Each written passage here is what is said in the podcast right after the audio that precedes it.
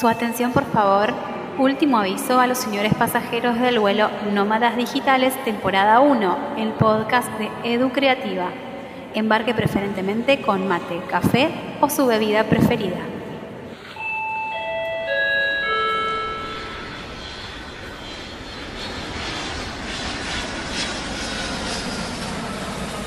Ya estamos en el camino de emprender en este apasionante viaje en donde decidimos ponerle marcha a este podcast y donde vos me estás acompañando desde diferentes partes del mundo con tu emprendimiento, tu negocio, ese proyecto que tenías pendiente, ese giro de timón en tu vida que te hacía falta dar.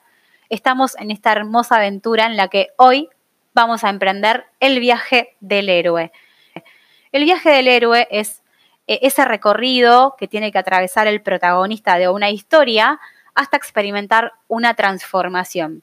Porque básicamente de eso se trata lo que estamos haciendo y lo que quiero que vivas y que experimentes a través de este podcast. Que seas el protagonista de tu historia y que experimentemos juntos una transformación. Pero, ¿qué tiene que ver esto con marketing digital? El viaje del héroe es una de las técnicas de marketing más usadas hoy en día por las marcas en sus relatos para conectar con sus clientes. Así que hoy te quiero invitar a que hagamos un pequeño vuelo de cabotaje a nuestra querida provincia de Argentina, Río Negro, para hablar con una querida colega, Sofía Alicio. Ella es comunicadora social, especialista en redes sociales, cofundadora de Comunidad 360 y Adeso Agency. Y hoy tengo el honor de tenerla como invitada y poder hablar con ella sobre el storytelling, esta palabrita que está tan de moda últimamente. Hola Sofía, ¿cómo estás? Hola Leti, muy bien, feliz de que ya estemos grabando este podcast, ansiosa de que salga, mira, ni siquiera empezamos, ya estoy ansiosa eh, y muy contenta de que podamos abordar este tema por el cual me invitaste. Así que gracias, gracias por esta invitación y por tu presentación también. Bueno, Sofi, ¿te parece que eh, empecemos primero hablando un poquito sobre el significado de esta palabrita que está como muy de moda, eh, que es el storytelling? No sé si lo dije bien porque soy malísima con el inglés. Sí, está perfecto, así tal cual. Igual yo, siempre digo, cada uno como lo pueda decir, está bien, entre nosotros nos entendemos. Eh, es una herramienta hoy súper importante el storytelling que ha cobrado mucha fuerza, mucha fuerza, sobre todo desde el auge de Instagram hace ya unos años atrás, pero lo cierto es que es una técnica de copywriting que ya tiene muchos años y además, si nos remontamos a los inicios de la humanidad ya, ya existía este formato, porque desde que, desde que el ser humano aprendió a, contar historias, existe el storytelling. Entonces es algo que no es que haya que aprender y, profundizar, etcétera, etcétera, sino que ya está en nosotros y la importancia, la importante en realidad tiene que ver con conectar con elementos que nos permitan contar buenas historias. Qué bueno, sí, porque mm, a veces no nos damos cuenta, ¿no? Esto de que lo que más conecta con la audiencia es una buena historia, ¿no? Algo simple, algo sencillo. Eh, y yo, como digo siempre, para mí el storytelling o el, el arte de contar una historia es la forma más poderosa que tenemos de introducir ideas en nuestra audiencia. Es decir, si hay algo que vos quieras explicar, podés utilizar la herramienta de una buena historia para que tu público lo entienda mucho mejor. ¿Por qué? Porque ya estamos muy acostumbrados a aprender en formato de historias desde que el mundo es mundo. Así que si alguien nos está escuchando y tiene una marca y quiere contar algo que a veces se le complica, le parece un tanto complicado, puede contar, puede aprovechar contando una historia simple, sencilla, para que sea mucho más fácil para su público entender qué quiere decir. Sí, a veces por ahí también no hace falta que sea una historia demasiado rebuscada. A lo mejor podemos empezar contando quiénes somos, cómo llegamos a fundar nuestra marca, no sé, cómo llegamos al lugar donde estamos. Sí, muchas veces esas historias personales inspiran también a quienes, quienes nos siguen en redes, por ejemplo, y a su vez, lo que yo siempre digo es fundamental que cada historia, para que sea, por supuesto, historia, tiene que tener un conflicto, un nudo. Entonces, tratemos de que ese nudo, y ya acá nos vamos a una parte un poquito más técnica, que ese nudo tenga también que ver con lo que puede estar viviendo hoy mi cliente ideal, es decir, la persona a la cual yo quiero llegar y que tal vez puede adquirir el producto o servicio que yo estoy ofreciendo. Entonces, importante pensar nudos, conflictos en las historias donde la persona que lo lea se sienta reflejada y diga, ah, esto es exactamente lo que me está pasando a mí. Eso es cuando la historia se vuelve mucho más poderosa. Eso hace que la historia se vuelva más poderosa, quiero decir. Claro, sí, sí, sí. Vos sabés que estaba, claro, mientras vos decías esto, yo me acuerdo eh, en un par de posteos que, hice en mis redes sociales, sin, eh, inconscientemente, ¿no es cierto? Eh, en donde contaba un poco cómo, cómo, cómo surgió Du Creativa, o en, o en a lo mejor, mirá lo que te voy a dar, un ejemplo, en donde puse una foto de mi hija y conté cómo mi hija tuvo que ver con este proyecto, fueron de, de, las publicaciones que más éxito tuvieron, que a veces uno por ahí se, se, mata, por así decirlo, pensando un súper contenido, un súper un super diseño, y una vez que publiqué, claro, una foto de mi nena contando una historia, fue una de las publicaciones que más engagement tuvo. Tal cual, es que el recurso también emotivo genera una apropiación muy grande por parte de la audiencia. Eso quiere decir que conectan, que se sienten parte, seguramente ellos en la gran parte de los que te leyeron o, vieron esa publicación se vieron reflejados y por eso pusieron me gusta, dejaron un comentario o se lo compartieron a otros también porque les pareció interesante tu contenido. En gran parte esto que ya estamos llamando como contenido de valor, también se refleja en la importancia de contar historias. Entonces, es una herramienta simple, pero a su vez necesita mucha práctica. Para poder contar una historia en poco tiempo, como por ejemplo ahora en un formato de un podcast donde cada vez el tiempo de escucha es menor, es importantísimo entrenarse. Es decir, que hay que aprender a contar historias en un periodo cortito de tiempo y entrenarse en eso escribiendo mucho y mucho. Para mí la mejor técnica para aprender a contar historias es, en primer lugar, escribir y segundo, hablar, contarlo, aprovechar cada instancia que tengas para contar qué haces, cómo empezaste, eh, qué, situación te llevó a hacer un salto importante en tu negocio hacia una mirada de crecimiento. Importantísimo eso, así que quienes nos estén escuchando, practiquen muchísimo. Es la única manera de ir puliendo el storytelling. Eh, la verdad que, bueno, te, estoy escuchando muy atenta porque, bueno, es muy interesante todo lo que estás diciendo y, y también esto que hablabas, ¿no? Del, de cómo el cliente se tiene que sentir identificado en la historia que uno cuenta y haciendo esto con una analogía de, un viaje, ya que bueno, el podcast tiene como esta metáfora del viaje, ¿no? Vos me, sabrás decir si es así, ¿no es cierto? Que bueno, que uno de los recursos que veo que se usa mucho eh, en el storytelling es como este camino, que el camino del héroe, ¿no? El camino del, protagonista, poner al cliente como el protagonista de la historia. Eso es importantísimo, así que gracias por traerlo, porque la mayoría de las marcas cometen el gran error de ponerse a ellas mismas como héroes o heroínas en el discurso. Y en realidad las marcas somos las guías de los héroes o las heroínas que son nuestros clientes ideales. Entonces es fundamental siempre tener presente que el cliente ideal, el público al que yo quiero apuntar, tiene que estar en el centro de la historia, no somos nosotros. Puedo traer ocasionalmente una historia mía personal, pero donde yo sé que esas personas se van a ver reflejadas, porque en definitiva, y acá cito una gran copywriter para mí, que es Maider Tomasena, si no la siguen, les recomiendo un montón que le empiecen a, seguir, tiene un canal de YouTube con información buenísima, y justo le escuchaba el otro día que decía una frase que por ahí es un golpe enorme al ego, em, si no recuerdo mal, era, a nadie le interesa tu marca durísimo. Yo dije, ¿cómo, ¿cómo puede ser? Sí, a nadie le interesa tu marca, cada uno se interesa por sí mismo. Eh, entonces, esto a mí me ayudó a hacer un clic enorme. ¿En qué relatos no puse a mi cliente ideal en el foco? Ahí seguramente ese relato no funcionó. Por eso es importantísimo también el uso de la segunda persona, siempre en todos los copies, es decir, en todos los textos que subamos en redes sociales, que la persona sienta que yo le estoy hablando directamente. Eso es fundamental. O sea, hablarle de, de vos, de tú. De vos, de tú, o de vos, tal cual. Así, eso sería la segunda persona, para que cuando lo lea sienta que hay una persona cercana que le está hablando directamente. Tal cual. Bueno, a Maider, obviamente que también la sigo, la recomendamos porque sí, eh, tiene un podcast súper interesante, un canal de YouTube, tiene el contenido también, la verdad que es increíble. Eh, y sí, había escuchado esta frase, es letal. O sea, esto que te digan que a nadie le interesa tu marca es como que un golpe al ego de...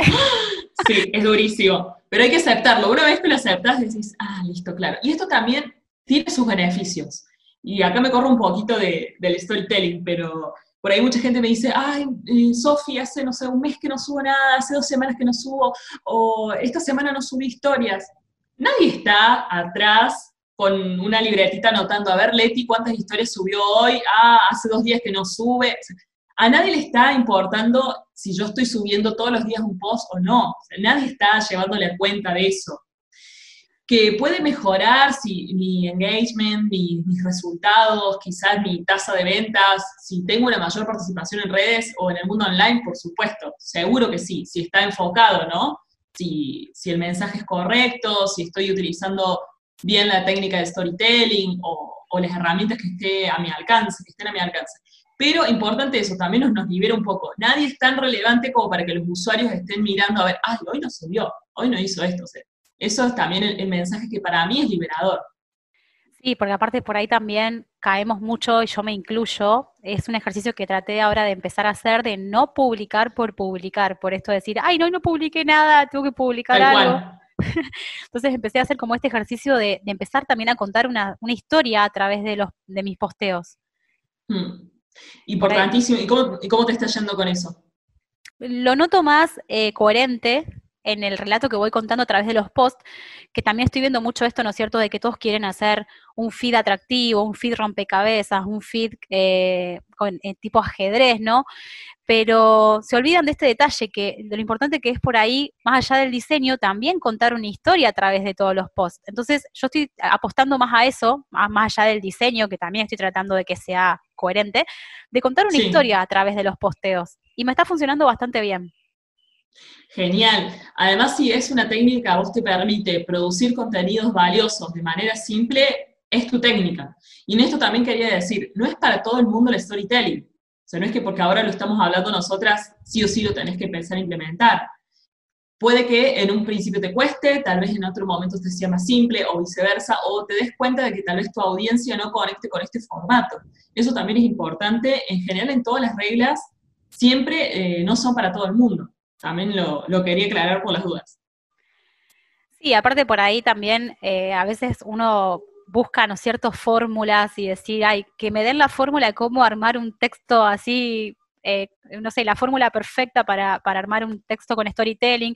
Y en realidad, como vos decís, yo creo que cada uno lo va adaptando a su propia manera. Eh, no, no, sé que hay fórmulas, ¿no es cierto?, en copywriting y storytelling que funcionan. Eh, de hecho, bueno, Maider tiene una, sé que hay otras personas que se dedican a eso que también tienen fórmulas como para ayudarnos y que hay, ¿no es cierto?, elementos básicos de un relato que, hay que incluir en los relatos, pero es como que cada uno también lo, va adaptando y no es que de un día para otro vamos a, a ser expertos en contar historias, sino que es algo que se va puliendo, ¿no es cierto? Sí, y también es importante para pulirlo estar atentos a la recepción de la gente ¿Qué te van diciendo? ¿Les gustó? No, no, fijarse solamente por el me gusta.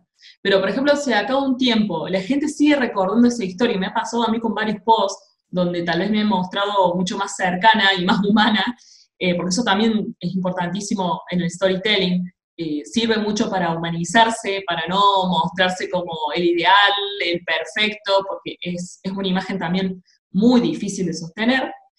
Así que, eh, bueno, en ese sentido, si vos notas que esa historia que vos contaste de acá a un tiempo, alguien te la está recordando y te dice, ah, Leti, me acuerdo cuando escribiste tal cosa, bueno, significa que esa historia tuvo peso. No se guíen solamente por el me gusta o por los comentarios. Fíjense si esa historia trascendió el tiempo, porque también pasa que eh, hay tanto contenido en Internet, tanto a disposición, que las personas muchas veces ya se saturan y no se acuerdan ni qué vieron ayer o, esta mañana.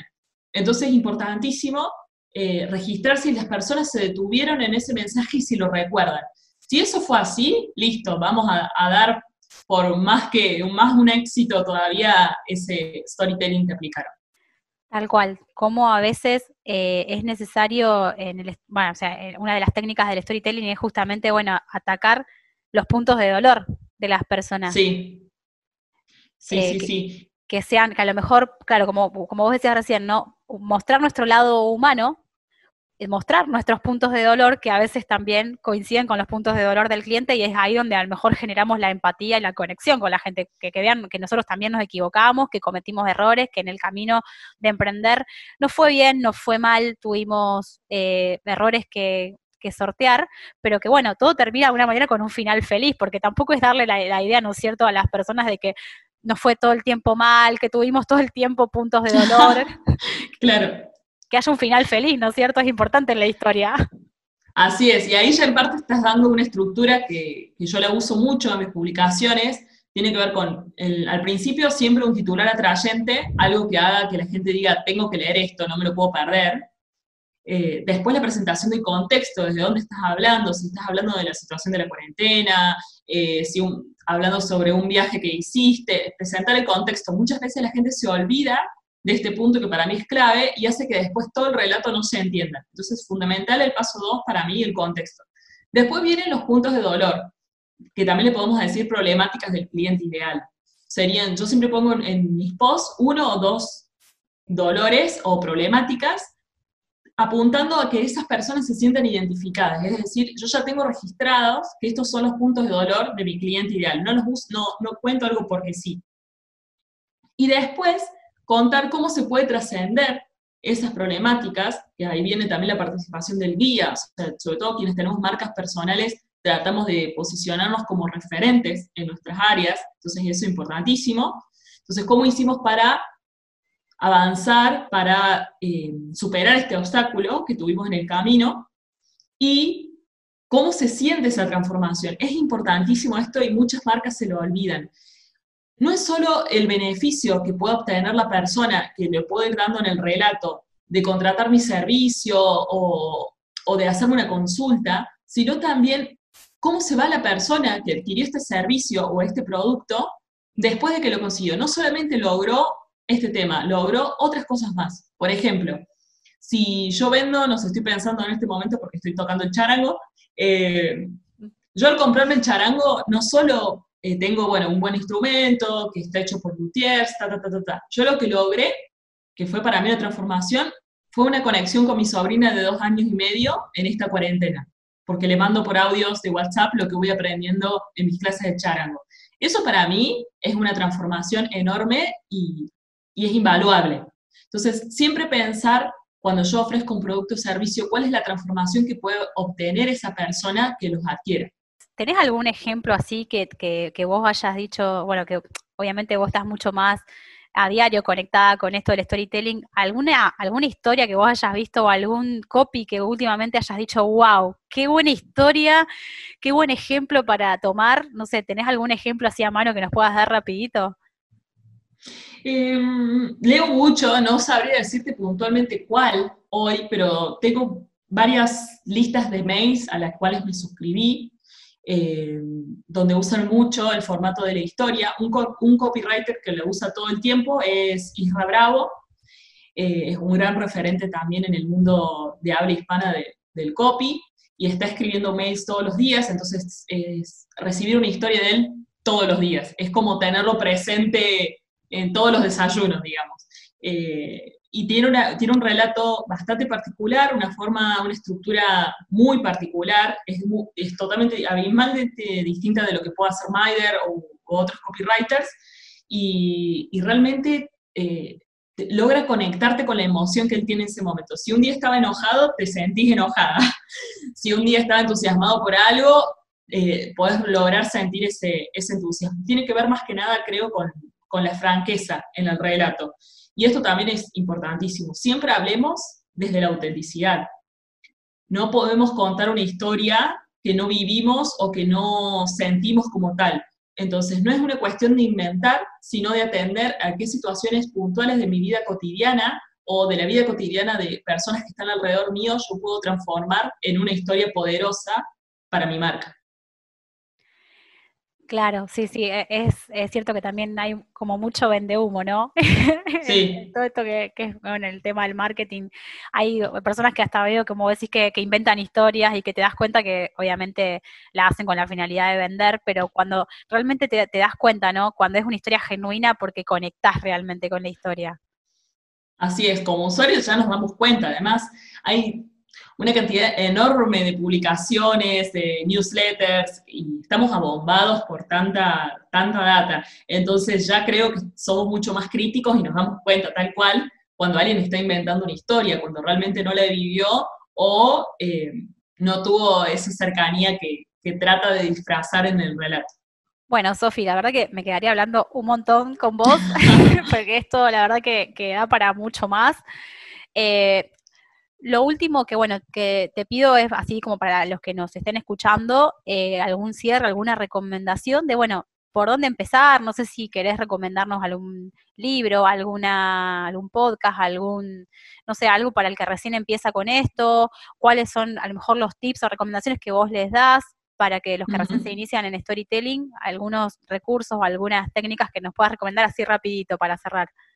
Genial. Primero les diría que tengan mucho, mucha claridad en cuanto a qué emoción quieren generar en el relato a su público. Sorpresa, compasión, alegría, inseguridad, miedo, que lo tengan muy en claro. Eso va a ser el eje vertebral de todo el relato. También que siempre, como había dicho al principio en cuanto a la estructura, el contexto tiene que ser familiar para la audiencia, es decir, ellos lo tienen que reconocer. Esto es importantísimo porque de ahí se van a desprender los puntos de dolor, que va a ser el ingrediente crucial para que la persona conecte con mi mensaje. Y siempre el recorrido que yo trace en las historias tiene que tender hacia una transformación con un final positivo, por supuesto, como habías dicho vos también. Eh, esto para mí es clave para que el relato sea realmente impactante.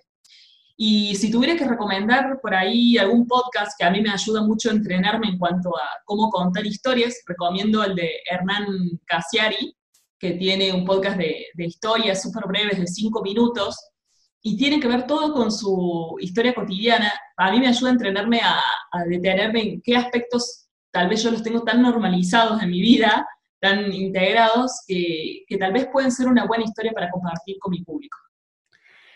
Es que es cierto, estamos rodeados de historias, estamos todo el tiempo de historia. Lo que pasa es que no, a veces no sabemos esto cómo puede conectar con nuestro público, con nuestra marca, ¿no? Pero estamos rodeados de historias. Así es. Es cuestión de detenerse y darse el tiempo. Eh, bueno, Sofi, eh, contanos dónde te podemos encontrar en las redes sociales, eh, en internet, cómo te pueden encontrar. Estoy como Sofía Alicio, todo junto, es decir, doble A y con C, tanto en Instagram, Twitter, LinkedIn, Facebook. Eh, así que me pueden encontrar ahí. Mi web es sofialicio.com.ar o .com también, ya tengo los dos dominios. Y los invito también a que nos acompañen en Comunidad 360, que es un entrenamiento intensivo en marketing digital, donde ahora en el, en, el 2020 sobre todo nos reforzamos con, con nuevos entrenamientos digitales, así que los vamos a estar esperando ahí también. Bueno, Sofi, eh, obviamente que estás invitada a otro episodio porque esto del storytelling es interminable, podemos seguir charlando muchísimo más. Te, hago extensiva la invitación para otro podcast, para cuando quieras. Eh, un honor haberte tenido, de verdad muchísimas gracias por, por, todo el conocimiento que nos brindaste, por todos los tips que nos diste y bueno, ahora invitamos a la gente a poner en práctica todos estos elementos y todos estos tips que nos diste y bueno, que nos compartan los resultados que vayan teniendo a partir de ahora. Genial, sí, que nos escriban, que nos digan cómo les fue, eh, si les sirvió, por supuesto. Y bueno, mil gracias Leti de nuevo por invitarme. Fue un gusto enorme y ya llegarán seguramente nuevos episodios juntas. Bueno, muchas gracias, Sofi. Un beso. Un abrazo.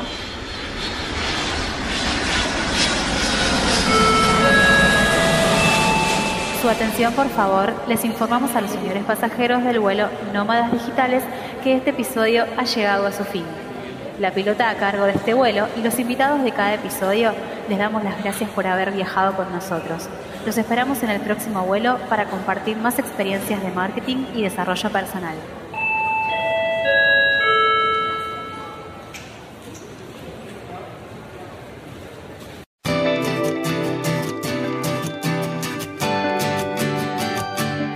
Interesa aprender más herramientas y conceptos de marketing digital, te invito a formar parte de mi curso básico de marketing digital para emprendedores, donde vas a encontrar nueve módulos súper completos para aprender sobre branding, copywriting, neuromarketing, anuncios para Facebook e Instagram, cómo posicionarte en buscadores, diseño web, diseño de tienda online y cómo hacer campañas de email marketing y automatizaciones. Un curso básico para que tus primeros pasos en el mundo del marketing digital no sean un dolor de cabeza. Encontrá más info en www.educreativa.com.ar barra curso de marketing digital.